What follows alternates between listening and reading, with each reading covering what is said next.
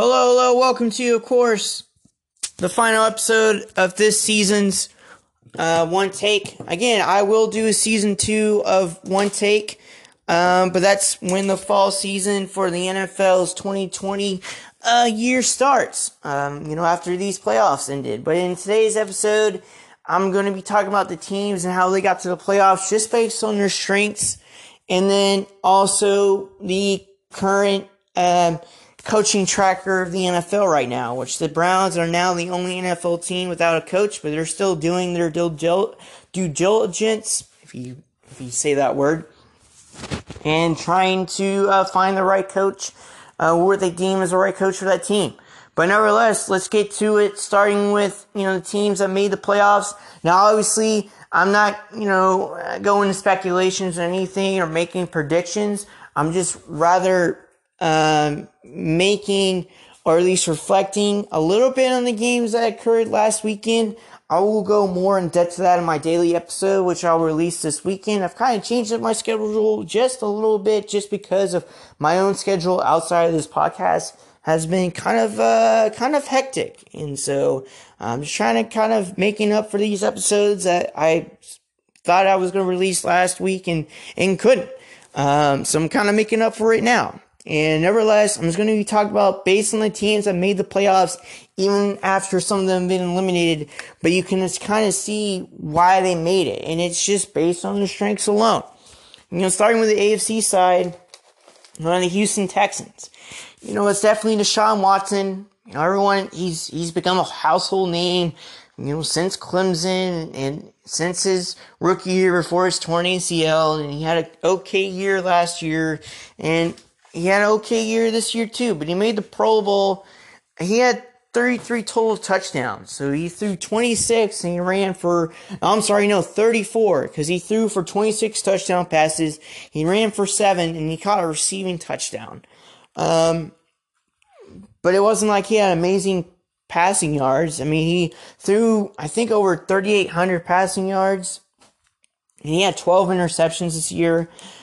Um, and he took a bunch of sacks, but it's not like he was holding on to the ball a lot. I mean, the O line was is compared relatively better to what it was last year. Um, but at least I don't think the team led the NFL and, and allowed sacks.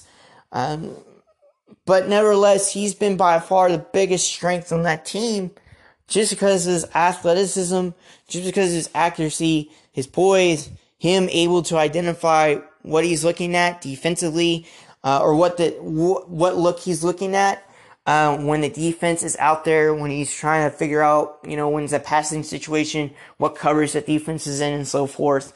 Like he's a very he's he he is definitely an asset and a strength to this team, and also the receivers. Like I think they ranked 12th in passing yards per game, so somewhat of above average. They were better in rushing yards per game, which I think they ranked fifth. And total yards, I think eighth. Points per game, I think they ranked fifth as well. Um, but the receivers kind of like their biggest strength on that team. Um, not only because of DeAndre Hopkins, he had over 100 receptions for over 1,100 yards receiving. And I think he had I want to say eight receiving touchdowns, something like that. So it wasn't his greatest statistical year by any means because he's definitely had more receptions. He's definitely had more receiving yards in this past, um, and more receiving touchdowns. But he's definitely uh, an excellent wide receiver. He made the All Pro team again. But also, when healthy, Will Fuller had his career high in receptions and yards, uh, over 600 um, with 49 receptions, which isn't, you know, a whole lot. He's been in and out of the lineup due to injuries. And he didn't have his career high in receiving touchdowns either. I think he had four. But he's definitely an effective receiver once he's out there because he's the fastest receiver on the team. And when you have another fast guy such as Kenny Stills that can just play in the slot. It gives you an advantage. And Kenny Stills had a good year as well, just playing in the slot and sometimes starting games if Will Fuller was out. Um, and then Darren Fells, the big tight end, had seven receiving touchdowns this year. But again, it's mainly been Deshaun Watson, the receivers they have, and then Carlos Hyde. who is by far um, the most, I would argue, the most underappreciated player when people talk about the Texans because they don't often mention him other than, you know, breaking a thousand yards rushing, right? He didn't have double digit rushing touchdowns either. I think he only had six this year, six or seven. Um, but when he gets going and that running attack is established, um, and it's not just read options. You know, sometimes they'll have Deshaun Watson under the center and they'll call stretch play or sometimes a power play or a dive play or what have you. Uh, but it's mainly been inside zone. Um, when they call Carlos Hyde's number and when they run the ball. And again, their play actions can be effective with Watson under the center if the run game gets going and they do play action and fake the handoff to Carlos Hyde. Like Duke Johnson is a complimentary back, don't get me wrong, but Carlos Hyde has been the most effective running back um, for Houston, excluding Lamar Miller uh, for his torn ACL, um, unfortunately, which happened during the preseason game against the Cowboys earlier in August. But he's by far underappreciated. And he does make a difference once Houston establishes the run, which has been Bill O'Brien's identity, offensive identity throughout his entire career being the offensive play caller other than this year. Cause this year they went more, again, as I talked about, pass heavy, throwing intermediate to deep routes. Which we saw in the first half, in case you didn't see, that when they played against the Bills, that's what they tried to do, and they couldn't do it because Watson was getting sacked under pressure a lot. And then they handed, they ran the ball a lot, both with Duke Johnson and especially with Carlos Hyde. And then they ran some read options where Deshaun got out of the pocket and ran for a touchdown. Um, but it's definitely effective when establishing a ground game because the Bills pass rush then kind of became a little bit neutralized and then they ran some play actions from under center, which has by far been effective for Houston if they ran it, but they didn't often run it this year. They ran play action but out of shotgun. Um, so it hasn't been necessarily part of their identity this year, but he's by far underappreciated underappreciated player. And that's all I got about Houston's strengths. I'm going to now talk about the Buffalo Bills. And it's literally been their defense and their ground attack. That's literally been the strength of this team. They sacked Deshaun Watson this past wild card game, which is again a fantastic game. Don't get me wrong. It was fantastic. Two of the four wild card games last weekend were in overtime. It was the Saints and Vikings, and it was the Texans and Bills which is by far again a more fantastic game because uh, both teams got possessions in overtime. Evidently, again, Houston won 22 to 19.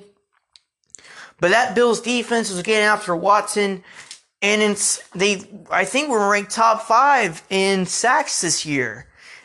Um, and you know, top three in almost every category. Their defense is fantastic. It's a reason, a huge reason why the Bills made the playoffs. And also the running attack. They didn't have a thousand yards rusher this year, but they had a combination of Frank Gore, Mike Singletary, and Josh Allen, who ran over 500 yards this year as a quarterback. And he's a big athletic quarterback. He's got a strong arm. Now he barely threw over 3,000 yards. That passing tag is not their identity. They're not the greatest passing team.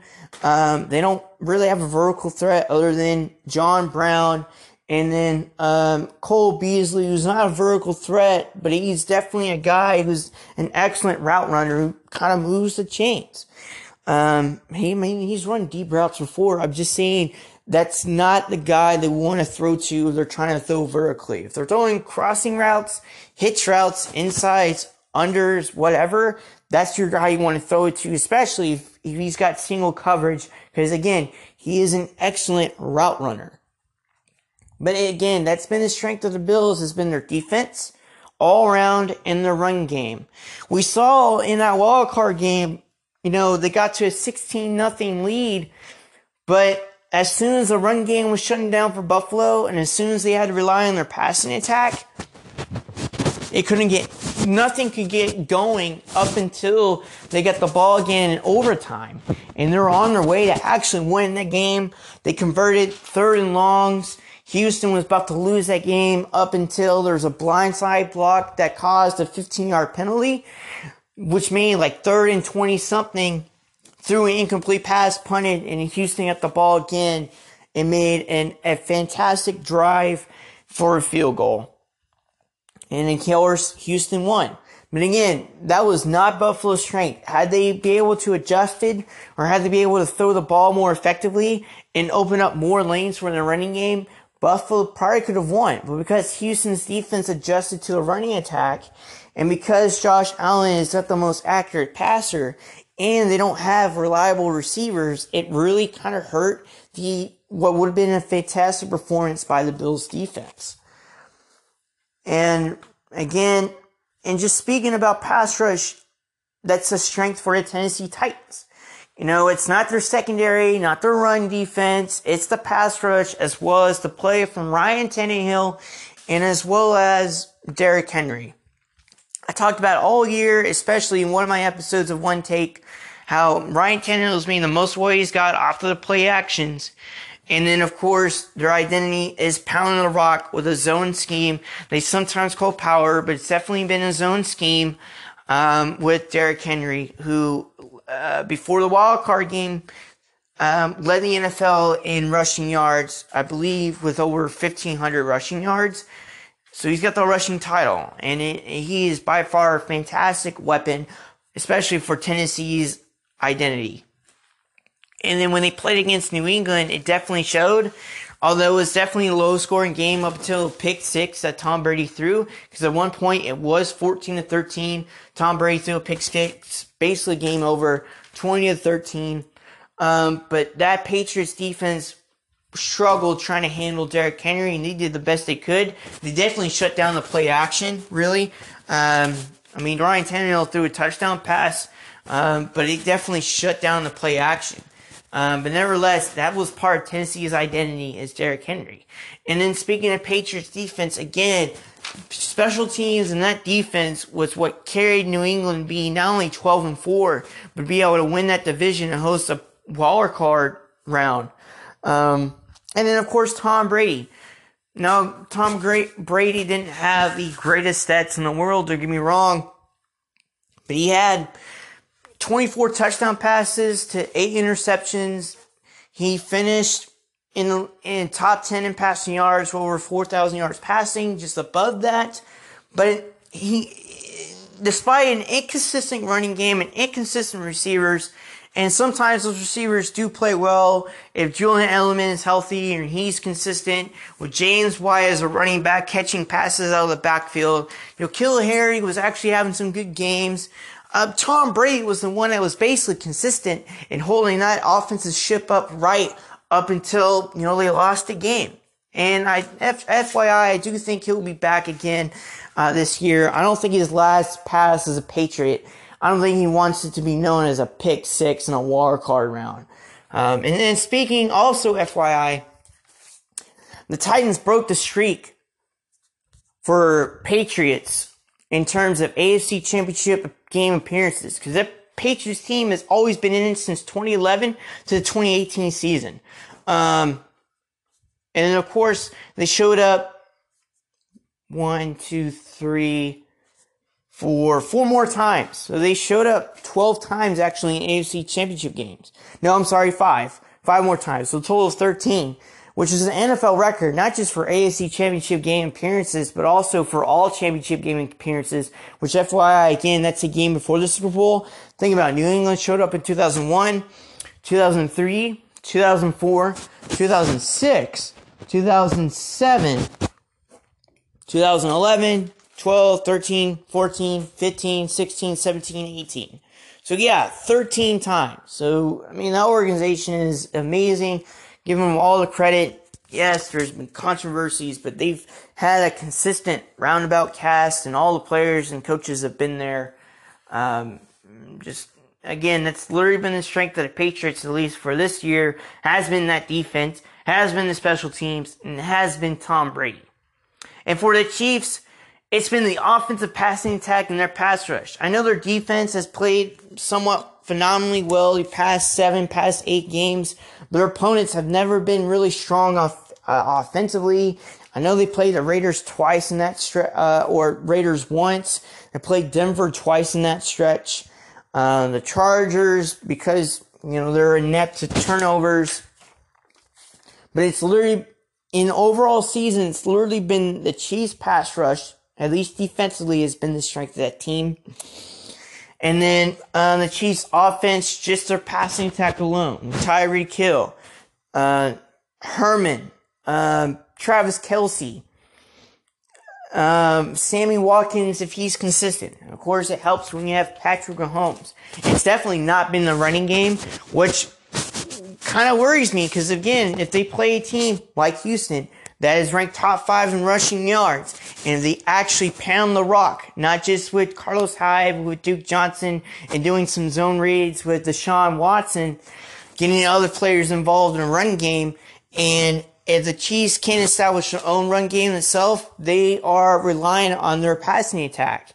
And uh, they have to play catch up the entire time, and they can't, you know, move on third down and that defense can't stop the run, then they're in trouble, which is what we've seen in their four losses. It's not only getting outgained in the rushing attack, but also their defense not doing anything, and then Patrick Mahomes literally having to be perfect, um, throwing a bunch of yards. So again, that's the strength of the team. Is a Patrick is Patrick Mahomes in that passing attack, and then uh, the Chiefs pass rush.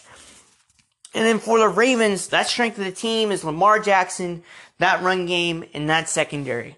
They're one of the most heavy blitz usage teams in the league, not because their pass rush is phenomenal or the fact that their pass rush sucks, but because their secondary is actually pretty good.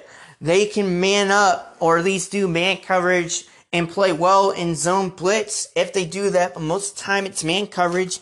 And if you have a secondary that can play well in man coverage, and you can just blitz all day and give pressure to the quarterback, and then by mean by by all means that not only helps your pass rush, but it definitely gives your defense coordinator more confidence because you know that you have a secondary, which then gives your defense coordinator again confidence to continuously call blitzes. Whether again be man or be zone, which again Baltimore has mainly run man blitzes for a majority of the regular season. And of course, that run game with Mark Ingram, Gus Edwards, the O line, right? Their tight ends can't catch the ball and they're excellent, but they're also excellent run blockers. And of course, Lamar Jackson having 43 total touchdowns, you know, having a thousand yards rushing as a QB, barely threw over 3,000 yards. That's him basically running, and also him throwing uh, 36 touchdown passes, I believe. So again, he's had a phenomenal year. He might be the second or third player in NFL history to win the MVP unanimously. I think um, Tom Brady and Patrick Mahomes were the only ones who had done that, or maybe it's just Tom Brady. Uh, when he won his MVP, it was uh, it was twenty. He's won MVP, I think, three times now. But the third time is when he was unanimously named MVP, I believe. But I could be wrong here. I could be wrong. There might be more players who won MVP unanimously. But nevertheless, that's an accomplishment if you can get everyone to basically vote for you as MVP because of your performance. And then, of course, I do think Russell Wilson has a chance to actually win the MVP because he has been the strength of that team and the running attack as well. But the running backs are out, so it's really him I mean, they got Marshawn Lynch back, but it's not like he's the most healthiest back that he's ever been, right? And, you know, they got other running backs in there as well, but it's literally been him kind of carrying the team as we saw him competing against the Eagles and then evidently winning that game and now moving on to play against the Packers this Saturday. It's literally been him kind of carrying the team. He threw 31 touchdown passes, just five interceptions. He threw, I think, over or just barely over 4,000 yards passing. And he's had his highest completion percentage in his career. And he's a huge reason why Seattle is in the playoffs and having the record that they are. It's not the defense. It's not just the run game. And it's not like it's him scrambling. They've had good backs, right? And then him having the opportunity to throw off a play action kind of helps too. But also again, with the revolving door of receivers and tight ends, and sometimes those receivers and tight ends not being consistent, he's made the most of what he's got and he's definitely now had the opportunity to at least at least put his name in there to win his first ever, if he does, first ever uh, MVP. Um, but he's definitely a huge reason why Seattle again, or at least contributed uh, in being a reason, and huge reason why Seattle has made the playoffs. And then when they play against Philadelphia, you could tell if you watch that game that Philadelphia's strength is really their defensive line whether it be, sorry, drink of water there. Whether it be not only the run stop, but it's mainly been their pass rush has been the biggest strength throughout the year. And we saw that again. Seattle couldn't really get the run game going. They got sacked several times. You saw Fletcher Cox and Brandon Graham consistently hitting Russell Wilson in the pocket. So again, it's basically been that biggest strength has been that defensive line. And then also Carson Wentz, which he got hurt. He got concussed. He worked so hard. He stayed healthy all year to have the opportunity to compete in his first ever playoff game. Now he's been part of the playoffs as a team, but he's been on injured reserve. Um, so he's had this wonderful opportunity and he gets concussed. And, um, that's basically when that offense has kind of dialed down because you know, Josh McCown, I do think he's a good backup, but he's 40 years old. He's not, you know, the most athletic QB out there. I mean, he's by far the most athletic QB just at the age of 40. He's faster than Tom Brady. Uh, he can play, he can somewhat play receiver for his age. Um, but man, it's, you could tell the offense changed kind of drastically. They relied more on that running game because Carson Wentz was out. And Carson Wentz has made the most of what he's got, which he's another, I believe, another MVP candidate. Yes. he didn't have the greatest stats. He barely threw over 4,000 yards. He had 27 touchdowns and 7 interceptions. But he was working with receivers that didn't have over a thousand yards rushing. Like Zach Ertz, the tight end, he just had 900 yards receiving. Um, if I said rushing earlier, my bad, I meant receiving yards. Um, Dallas Goedert, I think, had 600 receiving yards. He didn't, this is the first time a quarterback in NFL history threw over 4,000 yards and not to have a receiver over 500 yards receiving. He had a running back have more receiving yards than Alshon Jeffery and other receivers that have been in and out of the lineup. It's, it's honestly, it's miraculous to see Carson Wentz do what he's got to do and make the most of what he's got and I, I, I commend him, and I really do think he should be in that MVP conversation just based on making the most of you know, what what he's what he's got. And then for you know Russell Wilson, just going back to him for a second, I do think he should be in that MVP conversation. But I think he had a receiver over a thousand yards this year, if I'm not mistaken. I think it might be Tyler Lockett who got over a thousand receiving yards. Yeah, yeah, Tyler Lockett, Lockett, 82 receptions, 1,057 receiving yards, and eight receiving touchdowns. So, um, had he not got over, you know, 1,000 yards receiving, he would have been the second quarterback to be able to do that. So, a lot of these quarterbacks are making the most of what they got, and they should be in the MVP conversation, um, bar none. And you know, speaking of quarterbacks, I do think Kirk Cousins gets a lot of shit just because he's hardly performed well or well enough to or in Monday night games and Sunday night games, prime time games, if you will. But man, and he's he's thrown 26 touchdowns to six interceptions. He's had his highest quarterback grading with over 105, I believe. And yes, he only threw three, oh, you know, 3,600 yards passing, but that was because seven, that's because the offensive coordinator of the Vikings, Kevin Stefanski, emphasized on giving the ball to Dalvin Cook. And Dalvin Cook had an amazing year, which is again, again, not only been the strength of the Vikings, not just Dalvin Cook, but the entire running unit, the O line and all the running backs involved. Your defense, other than your secondary, giving up big plays on occasion. Um, and then Kirk Cousins, I do think he makes a difference. I do think if they put in another QB in there, that offense is not as effective because Kirk Cousins, he's got sharp accuracy. He's got a good arm. He puts in passes that somewhat either gets out of bounds or receiver makes a catch out of that. He's by far another underappreciated player in that team, much like Carlos Hyde with the Texans. He is by far an effective quarterback that the Vikings have had in years, exclude eh, which that also includes Brett Favre and includes Case Keenum's 2017 year and somewhat of Teddy Bridgewater in 2014. But he's been by far the most effective quarterback the Vikings have had in almost a decade. Um, and I do think with his performance, kind of earns that money.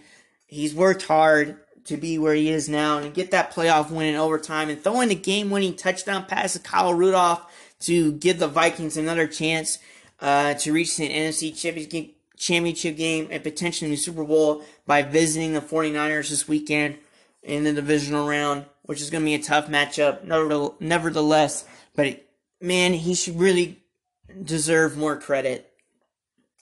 And then with the Saints, which again the Vikings have defeated this past weekend, it's been Drew Brees, who I think should be in the MVP conversation too. Mm, a little bit, maybe not. I, I mean, he missed five games, but even then, when he came back, he even though he didn't throw 3,000 yards, he was just under that, but he threw 27 touchdown passes to just four interceptions and he's had his second highest completion percentage with 72.3. The NFL record is 72.4, and he set the bar with that last year. And I know he didn't throw as much vertically down the field as he did last year and the year before. But if you have an offense that doesn't throw the ball vertically, but yet can still manage to get Michael Thomas open on crossing routes and still get receivers open on intermediate to short routes. And you have a QB that can just identify the coverage and make sure that not only the ball is safe, but only a receiver can get that. It's amazing, and he deserves credit. He's he's definitely been the strength of that team, as well as the defense all around, and Michael Thomas having that most receptions in the season, which I think he had 155, um, which that's an NFL record now. He, I think, led the league in receiving yards and receiving touchdowns. He's he is an amazing wide receiver. And then for the Packers, it's not Aaron Rodgers has been the strength of the team. It's definitely been Aaron Jones. Uh, Aaron Rodgers had similar stats compared to last year. He barely threw over 4,000 yards this year. He's had 26 touchdown passes to just four interceptions. Yeah, last year he had 25 touchdowns to just two interceptions. So he's taking care of the ball. He threw more passing yards last year. But it's definitely been Aaron Jones, who I think led the league in total touchdowns, excluding quarterbacks. Because if we included quarterbacks, Lamar Jackson had 43 total touchdowns.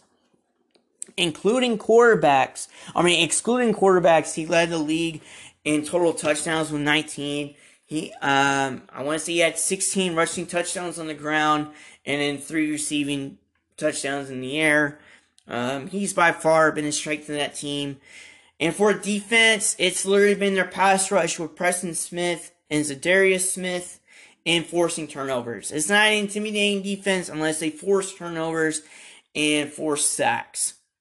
And then with the 49ers, it's been the run game, that defense all around, and George Kittle. George Kittle makes a huge difference to that team just because of his size, his speed, his catch radius.